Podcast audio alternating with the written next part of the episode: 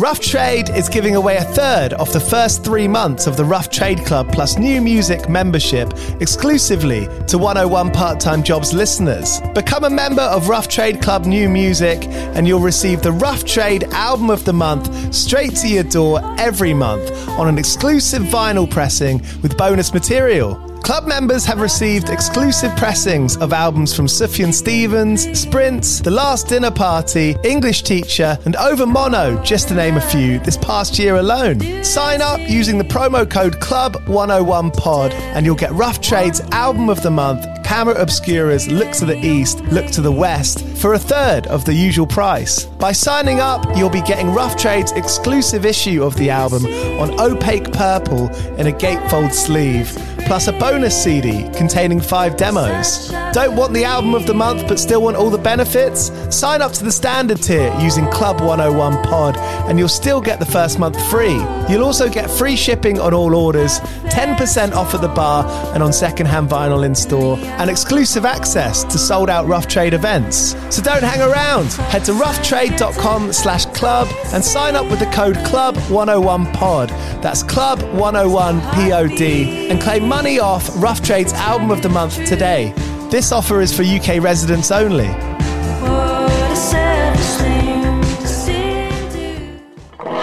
Do you play in bands? I did for the longest time.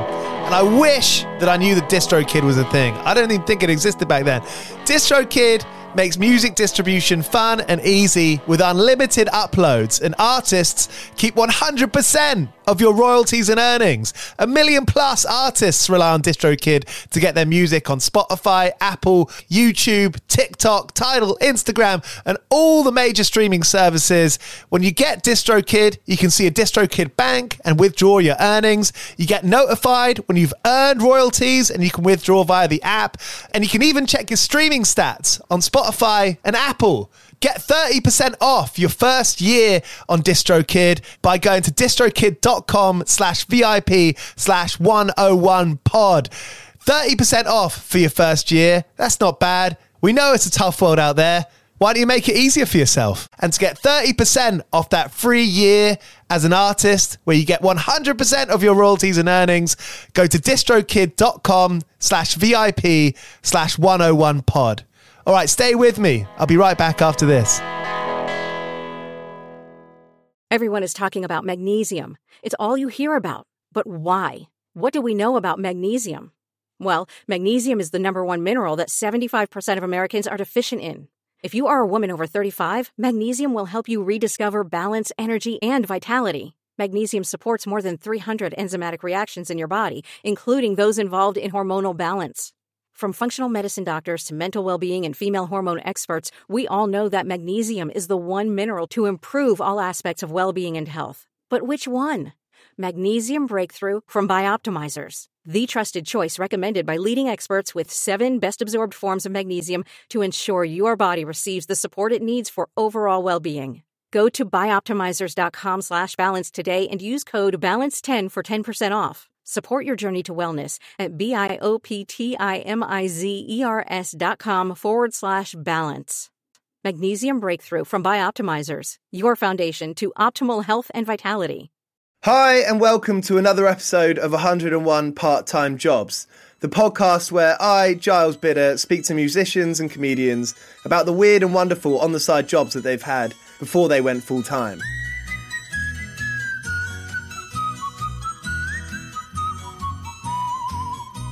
It's the second episode, and we've got a pretty sweet guest for this one comedian Dane Baptiste. You've probably heard or seen him on Live at the Apollo, 8 out of 10 Cats, Mock the Week, and that sort of thing. He's a top quality name in UK comedy, and for him to do this sets a new precedent for celebs on the show. Somehow I was able to get him round and, yeah, talk about the shit he got up to before he became a full time comedian. So here we go Dane Baptiste. Signature Brew is the official beer of 101 part time jobs.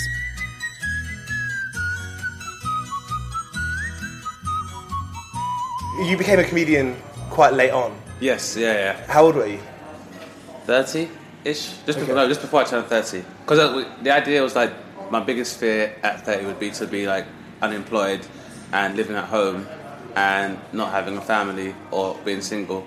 And all those things happened when I was 30. So I was smashing life, as my mother says. Well, I'm paraphrasing. She said something involving smashing, but it wasn't to do with life. Did you quit your job? Yeah, and I did it like Jerry Maguire style, as in I literally said, fuck this, I quit. And not a lot of people get to say that. And also, I was saying, fuck this, I quit to somebody that was previously on The Apprentice, which makes it all the more sweeter. Can we get a name? Yes, Naomi Lay, now called Naomi Han. She's on Twitter, look her up. I think she does something on QVC. I don't know, I kind of only focus on terrestrial channels as far as my television appearances. I don't know what Naomi does herself. Tele shopping or some kind of local newspaper. Maybe she has a blog, who knows? Well, was it in? Was it on like the floor plan? Was this in a private office? The fuck you. It was in a private office, but this was with open windows, so everyone could kind of see me gesturing, like "fuck you." Like if there were anyone who was like orderly impaired in the office, they'd be like, "Dane is very, very angry. I'm going to turn up my hearing aid and hear what happens." But no, it was it was it was like it was like a sustained thing where it was kind of a sustained campaign of just what I call menstrual harassment. So Naomi and I have a similar age. I knew when Naomi was coming on because she used to get menstruation acne, so she would break out and her face would get bloated, and then she'd come in with like cakes and then just go crazy at me, and that's when I always knew when she was about to come on. And it, it, she'd be like, "I want those fucking figures in a hot water bowl, Dane, now." And I'd be like, "I'm not sure all of that's in my description." What were you doing? Uh, I was doing ad sales, but I was like an agency exec. So I used to talk to like media buyers and planners about campaigns. And then when you go on YouTube and you're looking at a video you want to see, and then there's a video you don't want to see before that, I would sell that space to uh, automotive companies. That's funny. Have you seen that come into your career now? Do you, think? Yeah, like pre rolls. Yeah, and I just think I just think about how I serve the devil, and um, yeah, pre-rolls. I know something different. That's a different name for someone else. Well, yeah, but no, not, not the good kind of pre-roll, the boring kind of pre-roll. But um, I mean, it's, it's good. I guess it was it's good so far as understanding how digital marketing works, Yeah. and then how much Have I you- want distance myself from it. But Have you worked your way up into that role? yeah, I worked in media sales, and sales is something where there's not. I mean, you can get promoted and stuff, but most of the time, if people just move laterally, or you just move in order to promote yourself to a different company. So Yeah. the labour turnover in the sales industry is very high. So I did bring up a promotion with my management, and that's when it all just went wrong. It was like they were almost insulted that I asked for a promotion. But I actually had good stats to justify me wanting a promotion. Uh, you had your Google Analytics. You're like, hey, No, what happened was in the end, my man, my line manager, so Naomi was my manager, and then my line manager, who were, I imagine was born with some form of testigina, so half testicle and half vagina. And that's not me saying that he was born as a transsexual, he just had both. I think his wife had insisted that he take some of her vagina and her last name, but that's another story. But he remained rather idle while I was being kind of persecuted by management, and then when he was up for redundancy, then he presented these statistics, which actually revealed I was doing my job very well. And then he was like, "This, this has changed. It's all about your mates, and it's not meritocratic in this office." And I was like, "Yeah, but I brought this up a year ago, and you didn't care."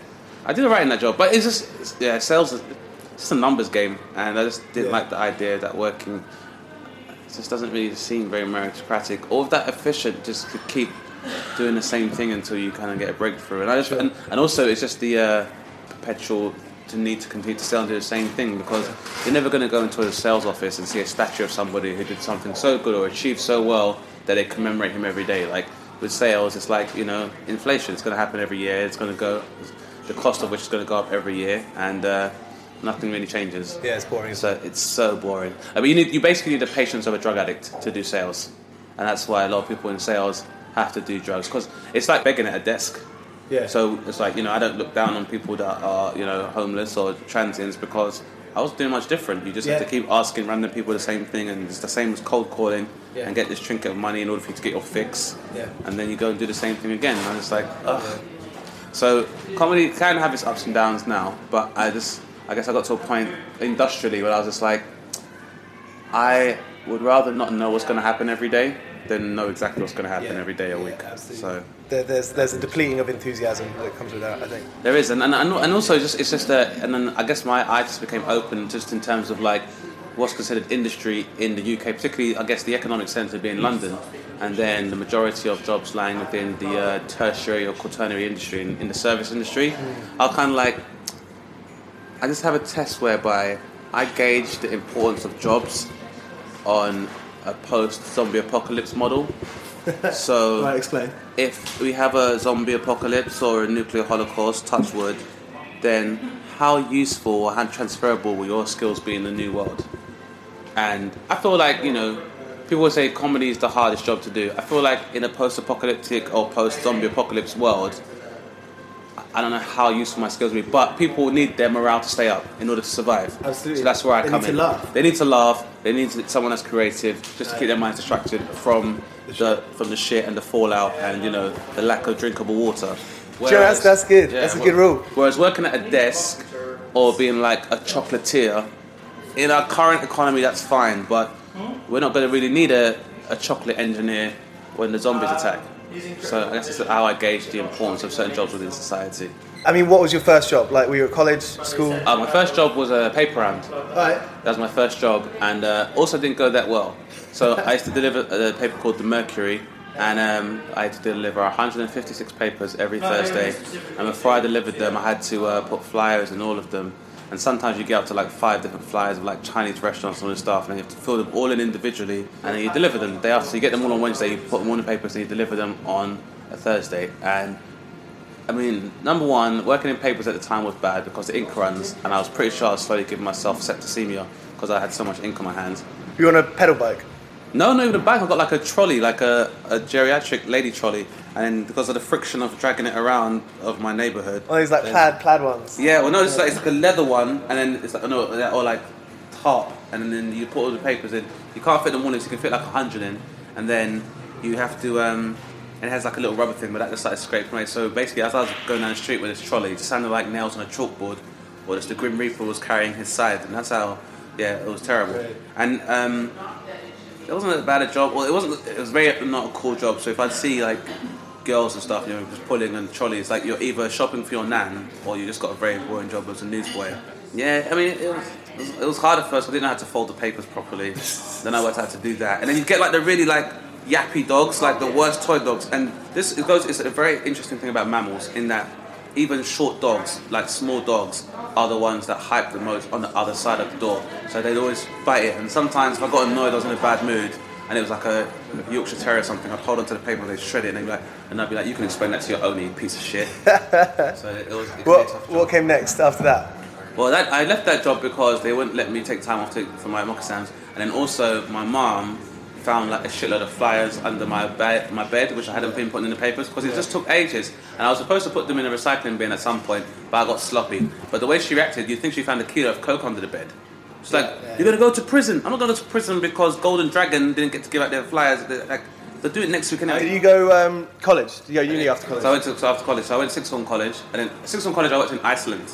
nice. That was a great job. yeah, yeah, yeah. That was a great job because where I live, most people went Sainsbury's, and Iceland was just a little more laid back, and it's very, Yeah. very relaxed. You could wear trainers on the shop floor, Yeah. and you know you would, you're dealing with frozen food. You don't have to interact with people because I hate number one interacting with people, and also I hate preparing food. I don't hate preparing food. I can't be bothered to prepare food Yeah. for other people. So like Yeah. I couldn't work at Sainsbury's because if I ended up on a delicatessen counter, we're gonna have problems. Too many ingredients.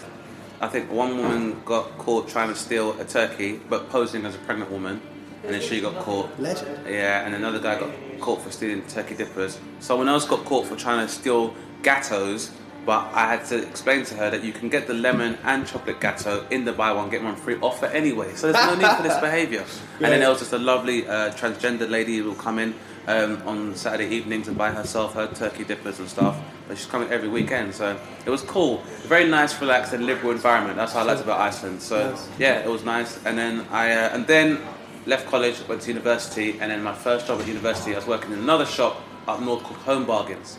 Okay. It took a few years for people to see Home Bargains here, but again, I liked it. Kept me grounded. It was like I was kind of like you know like someone who like would have been an assassin in a past life, and now just wants a quiet life where no one's going to recognize him and no one even looks up and makes eye contact with you. And that's what I like And you about got the same furniture as and everyone else. exactly everyone's the same. No one bats an eyelid, and that's what I liked about Home Bargains. it was just nice and relaxed, and you know, and no one from London ever heard of it. Yeah, so nice. that was fun. And then when I went after Home Bargains, and then I had a brief stint working for a temp company. Uh, so what I would do is between semesters, I'd work for this temp company, and got to work with basically immigrants that uh, who had just crossed the border and Oh, were wicked. barely legal. And it was fun. Like they didn't care about our names. We were just referred to as the help. Yeah. And um, as long as you had a bank account, you could work for them. Wicked. And so I, work, I used to work at like I was a busboy at Bluewater.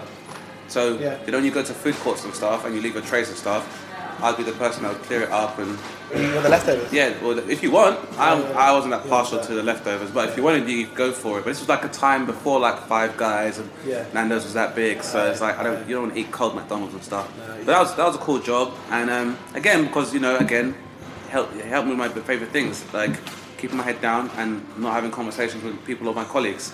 I mean, most of my colleagues were like Senegalese or so probably didn't speak that much English anyway, apart from onions and more hot dogs. Yeah. Because then I also worked at Charlton Football Ground. Oh, really? You're a Charlton fan? No, not at all. So it was perfect for me. Yeah. I had absolutely no interest in Charlton. What were you doing there?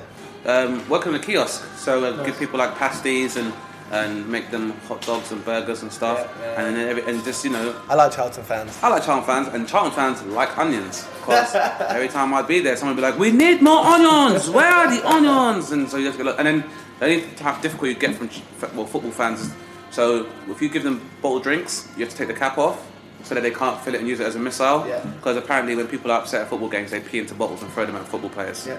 So, but then you'd have to explain why you couldn't give it to them, and they'd be like, "Well, what's wrong with that? I don't, you, mate, what's wrong with you? You think I'm going to take my piss and put a bottle throw it at somebody? What's wrong with you?" And then, well, my husband's not going to do. And it was, so that would go on, and also it was quite cold and sometimes Mm. the kiosk. So if you've got like beer and stuff in your hands, it'd be freezing.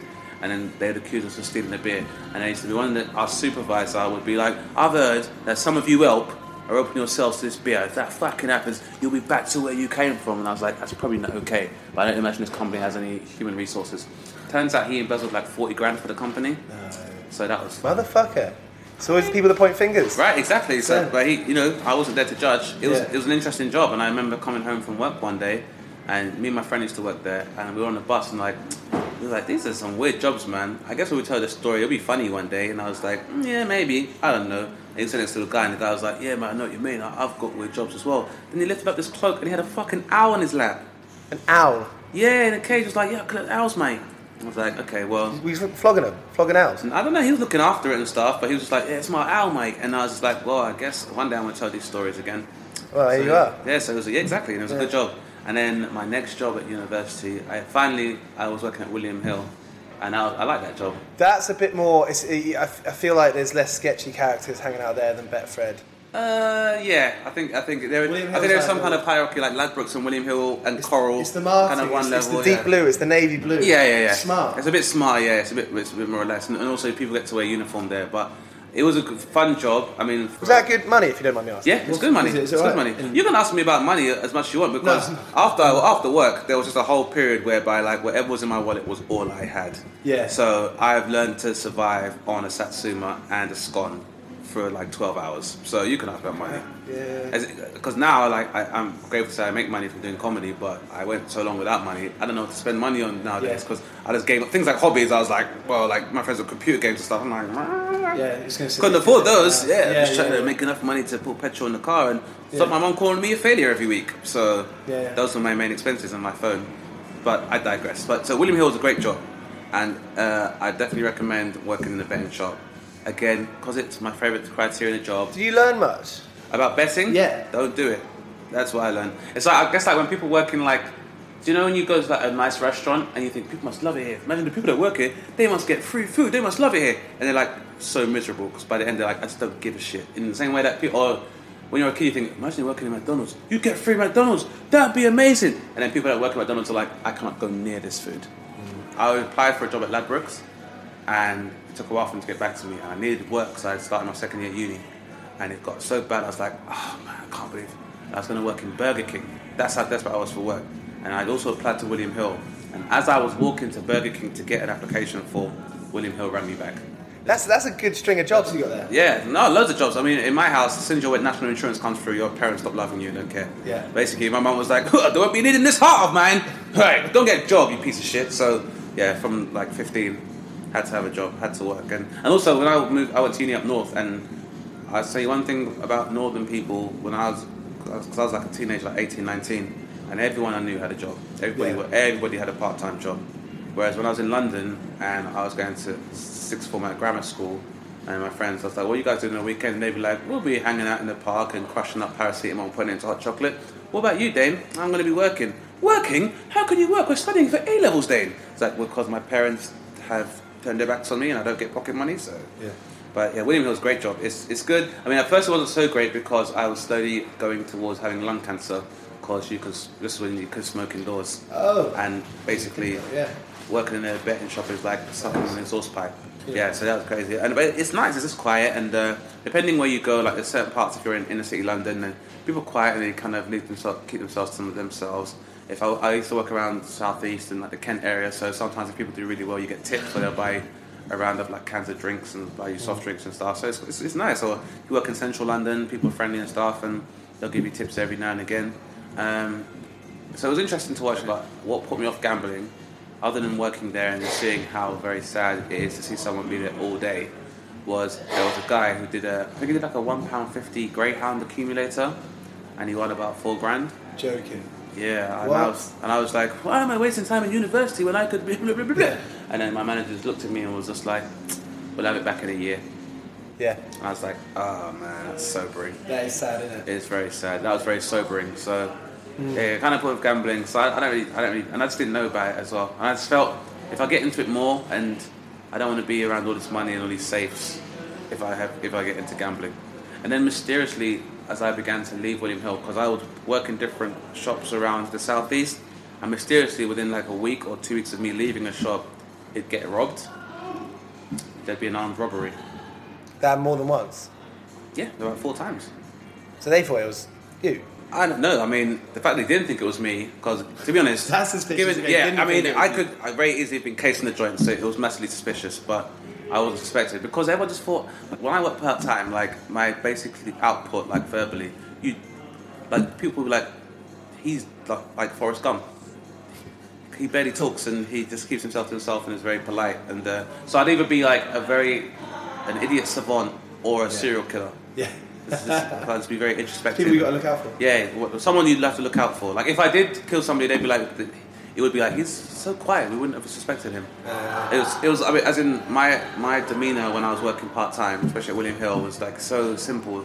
My manager would sometimes send me home before it got dark because he thought I was that simple.